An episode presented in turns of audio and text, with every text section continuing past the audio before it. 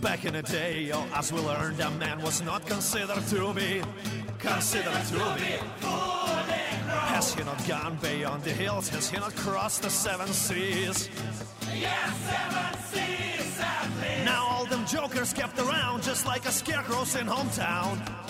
Yes, scarecrows in hometown. From screen to screen, them traveling. But I'm a wanderlust king.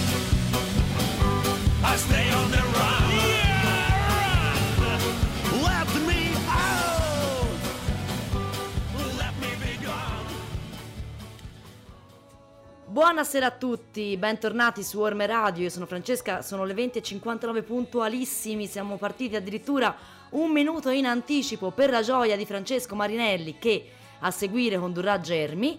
E ringrazio già eh, la mia crew di Orme Radio che è di là dal vetro e in primis però il mio regista Fabrizio che insomma è inutile ripeterlo tutte le volte perché ormai lo sapete, è colui che mi supporta invece no, mi dice no è bene, ripetilo più forte, urlalo colui che mi supporta e mi sopporta tutti i martedì ad Orme Radio. Benissimo, ehm, allora al momento io stavo controllando il calendario delle prossime settimane, non ci sono molti ponti in vista se non quello del 31 insomma, di Halloween che il primo cade mi sembra di venerdì e quindi può essere una, un'occasione giusta per fare un po' di ponti, però eh, se non c'è diciamo un weekend lunghi o ponti a cui legarci, perché non prendere eh, l'occasione, non, ehm, non, insomma, non prendere un po' la palla al balzo e andare da, mm, da qualche parte eh, per il weekend, anche non dico dalla mattina alla sera, ma proprio un due giorni, una fuga di due giorni, romantica o non, nel senso, e poi dipende un po', un po' da voi se siete accoppiati oppure no, oppure magari andate da soli o con i vostri amici, insomma, ognuno può fare un po' quello che vuole. Allora, partirei da una provincia, da una città eh, molto vicina a noi, che è Levanto, che è in provincia di La Spezia, ed è una bellissima eh, un- cittadina eh, che è in una valle ricoperta da olivi, viti e pini e direttamente affacciata sul mare. Eh, vi avevo già parlato, ehm, perché sembra che non mi ricordi, ma in realtà ho una buona memoria delle Cinque Terre. Ecco, Levanto è, è praticamente la, insomma, la- non, fa- non è ancora pa- parte delle, delle Cinque Terre, ma comunque è lì, nel senso ci potete arrivare addirittura a piedi dal Levanto a Monterosso. Ehm, è molto caratteristica, come tutti i paesini della Liguria, e la cosa interessante è che appunto questa cittadina si affaccia, che ha questa, questa vista direttamente sul mare, ha eh, il centro storico che è patrimonio dell'umanità dal 2007. Eh, in particolare Borgo Antico, che è la parte più antica della città, con la chiesa di Santa Maria della Costa. E eh, dalla piazza, eh, insomma dalla chiesa di Santa Maria della, della Costa, se prendete la salita di San Giacomo, eh, praticamente accanto a delle mura ehm, del periodo rinascimentale, potete arrivare appunto alla, alla loggia comunale, che anche questa fa parte di tutto il patrimonio dell'umanità. Ci sono dei bellissimi palazzi del 1300 eh, nel- sia in Piazza del Popolo che in Via Toso, che sono proprio il centro il centro del borgo antico, e eh, mentre nella chiesa di Sant'Andrea ci sono dei tesori del periodo rinascimentale. Eh, un'altra, eh, cioè Levanto, ecco, dovete immaginarvi che è una- non è una città cioè, molto grande, molto piccola, quindi anche il borgo, volendo dalla mattina, eh, insomma, in una giornata potete, potete tranquillamente visitarlo. E eh, la- un'altra zona interessante è l'ex monastero delle Clarisse, che è in piazza Cavour. eh, che appunto prima ospitava le suore Clarisse, mentre oggi ospita il palazzo comunale e la biblioteca civica della città. Eh, vi ho già detto appunto che dal Levanto si può andare sia a piedi a Monterosso sia anche dal porto eh, con dei battelli, insomma arrivare nelle città delle Cinque Terre. Una cosa interessante, eh, sapete no, che in Italia ci sono un sacco di associazioni eh, dai borghi più belli d'Italia, che avevamo già parlato di questo eh, due o tre puntate fa quando Fabrizio mi pose questa interessante domanda. Fabrizio ha sentito il suo nome e si è raddrizzato e si è messo addirittura le cuffie eh, chiedendomi ma come si fa a dire che, borgo, che è il borgo più bello d'Italia e vi, raccon- vi raccontai appunto che c'è un, sono delle persone che in base a dei criteri giudicano quali sono i, bordi, i borghi, i bordi, i borghi più belli d'Italia, mentre da Levanto è uno tra i comuni fondatori dell'associazione Città Slow, eh, che ora vi dirò anche perché cosa sono le città slow, però eh, insomma è una, una zona molto, eh, molto carina. Tra l'altro ovviamente importante a Levanto potete anche come in altri borghi della, della Liguria mangiare le cose tipiche liguri, quindi la focaccia eh, ligure, il pesto e, insomma, e gustarsi questa bellissima, eh, questo bellissimo panorama che si affaccia sul Mar Ligure. Tra l'altro, sempre lì in zona, sia eh, nelle Cinque Terre, ma eh, appunto tutta la zona un po' di Levante, e probabilmente anche di Ponente, non lo so, però io vi sto parlando di Levanto, quindi questo è. Eh, ci sono dei sentieri che potete fare sia a piedi sia anche con diversi, appunto con le biciclette, mountain bike, addirittura le bici con la pedalata assistita, quindi se avete eh, fatica, volete, eh, insomma, dite vabbè, mh, mm, cioè non voglio andare, tipo io ad esempio, cioè devo essere sincera, sono una parecchio pigra su queste cose qua, se mi dovessi mettere all'anima di girare le Cinque Terre in mountain bike, buona cioè potrei essere morta. A noi ci vuole la molto assistita. La molto assistita, mi serve proprio uno schiavo che mi porti in braccio. Però ecco, eh, a, par- a, parte gli scherzi, c'è da dire anche, mi raccomando, mi suggerisco sempre, perché poi tutti i nostri milioni di spettatori, un vorrei, di ascoltatori, un vorrei poi insomma si lasciano traviare un po' dalle mie... Eh, nel frattempo mi sono spogliata qua dentro perché fa molto caldo. Eh, ovviamente, cioè, mi raccomando, se voi non, and- non andate... Eh, non andate in bicicletta mai, non è che dite, vabbè, oggi sai cosa, prendo la mountain bike e vado a fare una trentina di chilometri in montagna, no, e dovete un po' essere allenati, oppure appunto prendetevi la bici con la pedalata assistita. Allora, vi ho cercato le città slow, mannaggia questo telefono. Io lancio un appello, amici e amiche di Orme Radio, ascoltatori e coloro che mi vogliono bene. Fatemi una colletta per ricomprarmi il telefono, perché qua è una tragedia. Quando non c'era internet, ora c'è internet il telefono non funziona, quindi eh, che mi sta succedendo qui? Questo allora, mentre città slow le cerchiamo dopo, torniamo, eh, insomma, continuiamo la nostra, eh, la nostra carrellata di... Eh, ah, eccolo, eccolo. Il movimento Città Slow è nato nel 1999 dall'allora sindaco di Greve in Chianti, Paolo Saturnini. Comunque ragazzi, la Toscana sbanca veramente tutto. Eh. eh e non vi parlerò della Toscana stasera perché altrimenti poi mi dicono sono un po' nazionalista ed è vero ehm, regionalista direi più che altro. Eh, insomma fu fatta propria dalle città di Bra, di Orvieto e di Positano e accolta dal presidente di Slow Food. L'obiettivo era quello di allargare la filosofia di Slow Food alle comunità locali e al governo delle città, applicando i concetti dell'ecogastronomia alla pratica del vivere quotidiano. E i comuni che aderiscono all'associazione sono animati da individui curiosi del tempo ritrovato, vi leggo proprio dalla, eh, dal sito cittaslow.it, um, dove l'uomo è ancora protagonista del lento, benefi- benefico succedersi delle stagioni. Rispettosi della salute dei cittadini, della genuinità dei prodotti e della buona cucina, ricchi di affascinanti tradizioni artigiane, di preziose opere d'arte, di piazze, di teatri, di botteghe, di caffè e ristoranti e luoghi dello spirito e paesaggi incontaminati, e sono caratterizzati dalla spontaneità dei riti religiosi, dal rispetto delle tradizioni, dalla gioia del lento quieto vivere. Come si fa a diventare una città slow? Ve lo dico subito perché magari eh, voi vivete in un borgo che ancora che può avere magari delle caratteristiche e non lo sapete. Ehm, quindi, buon vivere, mannaggia, che mi sta succedendo? Allora, eh, scusatemi, nel frattempo mi stavano chiamando. Eh, buon vivere significa disporre di soluzioni e servizi che permettono ai cittadini di fruire in modo facile, semplice e godibile della propria città L'insieme dei requisiti indispensabili per diventare città slow è raggruppato in sei macro categorie. Avere delle politiche energetiche e ambientali, politiche infrastrutturali, politiche per la qualità urbana, politiche agricole, turistiche e artigianali, per l'ospitalità, la consapevolezza e la formazione e politiche di coesione sociale. Quindi se siete parte di una... Eh, magari, non so, se fate parte del consiglio comunale della vostra città oppure semplicemente pensate di poter avere, eh, insomma, magari di poter avere eh, nei vostri borghi o nelle vostre città eh, queste caratteristiche, magari provate a proporlo alla vostra amministrazione comunale. Eh, l'altra città, eh, nel frattempo saluto mia cognata e, eh, che con mio nipote mi stava videochiamando e però non posso rispondere perché comunque sono qui con voi invece e quindi ora manderò un messaggio. L'altra città è Chioggia.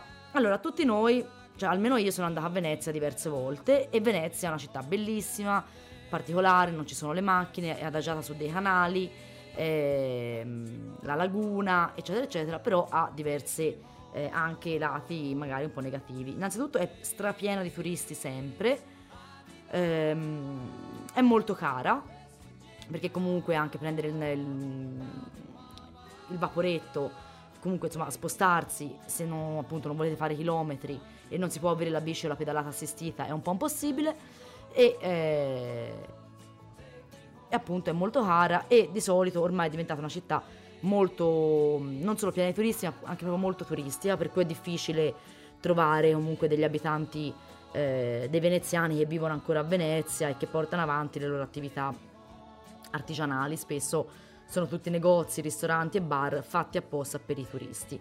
Chioggia invece sì, è proprio una Venezia in piccolo, eh, sempre, è sempre in Veneto ovviamente, e fa sempre parte della laguna, insomma diciamo confina con la laguna veneziana e si affaccia anche sul mare però.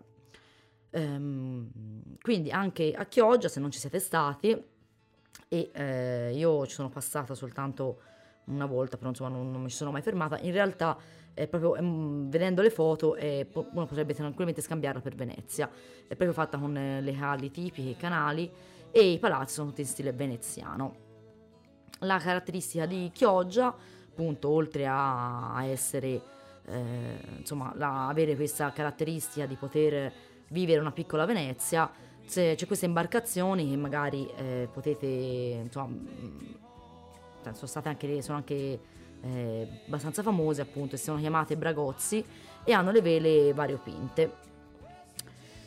Eh, Chioggia ovviamente è eh, anche questa una città che, che richiama, turisti, richiama diversi turisti. La cosa interessante è che eh, anche Chioggia ha il proprio lido, che magari è meno famoso come quello di Venezia, però anche perché probabilmente non ci viene fatto eh, nessun festival del cinema, però è una, diciamo, la parte più turistica della, della città e le, i palazzi diciamo abbast- importanti, no? quelli da, da, vedere se vi fermate a Chioggia possono, sono sicuramente il campanile, la cattedrale, la cattedrale di Santa Maria Assunta e il campanile di Sant'Andrea di Chioggia, che proprio, sono proprio in stile veneziano, corso, il corso del popolo, eh, del popolo nel senso proprio il corso, la via principale, eh, Piazza Vigo e la chiesa di San Domenico. Quindi se eh, volete farvi un weekend eh, magari Veneto e non volete andare fino a Venezia, perché magari Venezia l'avete già vista, perché, perché no? La cosa interessante di eh, Chioggia è una curiosità eh, legata ad un caso demografico che è unico nel nostro paese. Dato l'altissimo grado di omonimia tra i due cognomi più diffusi, che sono Boscolo e Tiozzo, l'anagrafe, veramente, mm, è, cioè il comune ha dovuto obbligare l'anagrafe a ufficializzare nel registro i soprannomi, usati per distinguere i rami di una stessa famiglia. Tali detti accompagnano in tal modo l'interessato a tutti gli effetti di legge su ogni documento ufficiale, quindi la patente di guida e la carta d'identità compresi, come dire Fabrizio Maestrelli detto il geometra. Ecco, così. Eh... No, perché mi guardi male, non fai geometra? O i salti in banco? Sì, ho capito, ma non è mica un soprannome geometra. No, magari sul tuo soprannome può essere geometra, che ne sai? Cioè, ho, ho 38 soprannomi. Dimmi, dimmi, non volevo usare quelli che tutti conoscono. Poi aspetta, perché tutti quelli che conoscono, io lo chiamo un due soprannomi, già, già io lo chiamo un due soprannomi diversi. Però ecco, una cosa interessante, quindi, ad esempio, ognuno di questi casi di omonimia, in ogni documento ufficiale, chissà nel passaporto, chissà nel passaporto come, come sarà. Magari appunto amici di Chioggia e dintorni, eh, o se avete conoscenti che vivono a Chioggia, eh, domandate che cosa ci hanno scritto nel passaporto.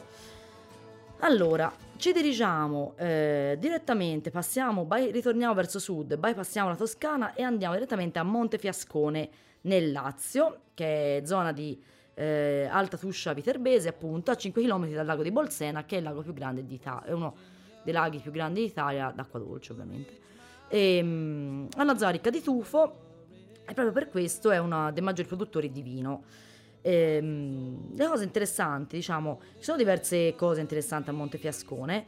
La eh, cosa che più mi ha colpito, ve la racconterò però alla fine, ma eh, invece c'è da dire due ehm, diciamo, punti di interesse. Uno è la chiesa di San Flaviano, che degli ci sono degli affreschi di scuola eh, romana e toscana del XIV secolo, mentre altri sono di scuola umbra e del XV. All'interno della chiesa c'è eh, custodita sia la cattedra, cattedra di Urbano IV, che era un papa, che la tomba di Johannes de Fuc. Che mi, che mi direte, poi chi cavolo è Johannes de Fuc? Lo scoprirete alla fine della puntata quando ve lo narrerò.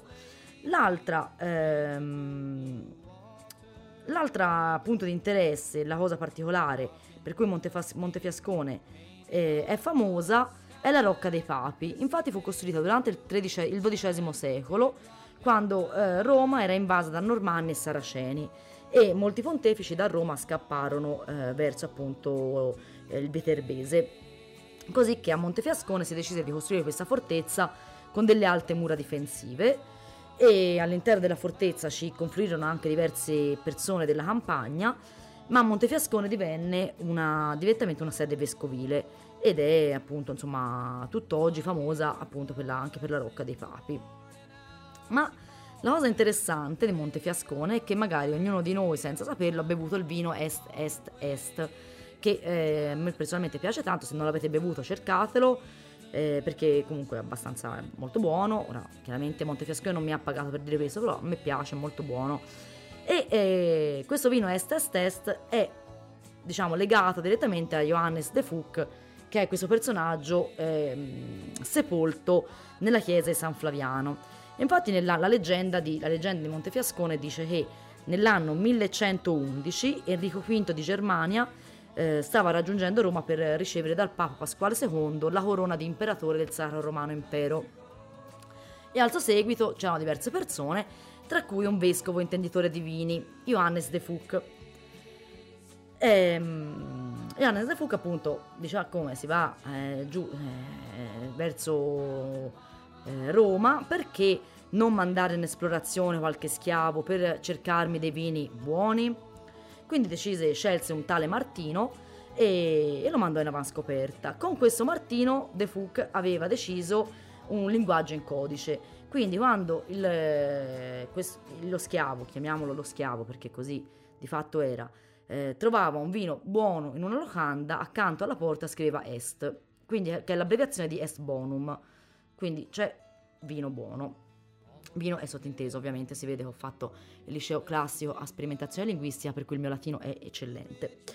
Eh, se il vino era particolarmente buono, scriveva est est e, e via, però ecco, loro pensavano di dover arrivare soltanto a est est. Martino, questo schiavo, arrivato invece a Montefiascone, notò l'eccezionale vino prodotto lì dai contadini e scrisse est est est e accanto a ogni est ci metteva un punto, prima un punto esclamativo, poi due e poi tre. Il vescovo eh, De Fuca arrivò a Montefiascone, condivise il giudizio dello schiavo e decise di prolungare la permanenza a Montefiascone per tre giorni. Qualche tempo dopo ci tornò e lì ci morì. Eh, infatti nella chiesa di San Flaviano, dove è sepolto, c'è scritto sulla lapide per il troppo est qui giace morto il mio signore Johannes de Fuc.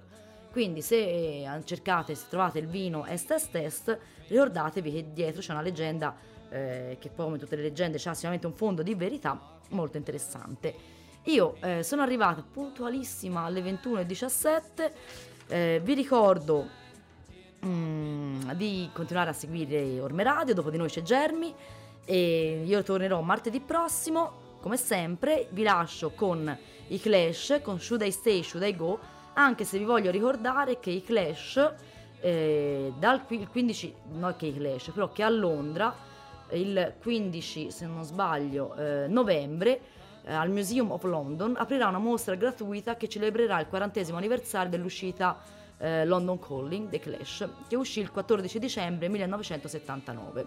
E la mostra includerà alcuni oggetti personali dei membri della band, immagini te- inedite e insomma alcuni le- diciamo cimeli legati alla storia di questo famoso gruppo in cui London Calling ha dato la consacrazione. Quindi vi lascio a Should I Stay, Should I Go dei Clash. Ci riascoltiamo martedì prossimo. Buona serata a tutti. Ciao!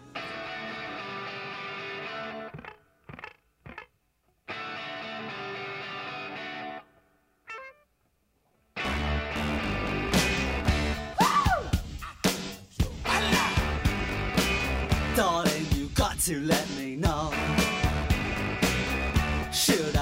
or should I go? If you say that you are mine, I'll be here till the end of time. So you got to let me know. Should I stay or should I go? It's always tease, tease, tease. You're happy when I'm on my knees. One day is fine and next it's black. So if you want me off your back, well come on and let me know. Should I stay or should I go?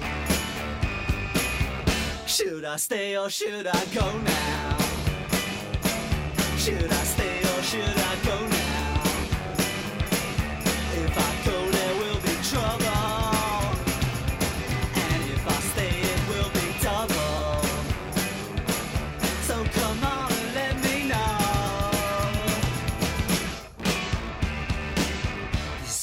This indecision's bugging me. If you don't want me, set me free. Exactly whom I'm supposed to be. Don't you know which clothes even fit me? Come on and let me know. Should I cool it or should I blow?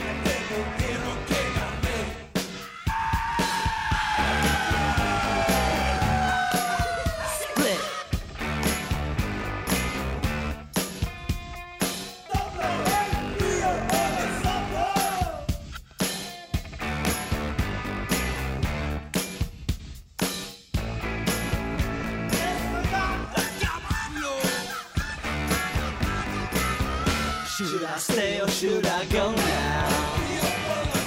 Should I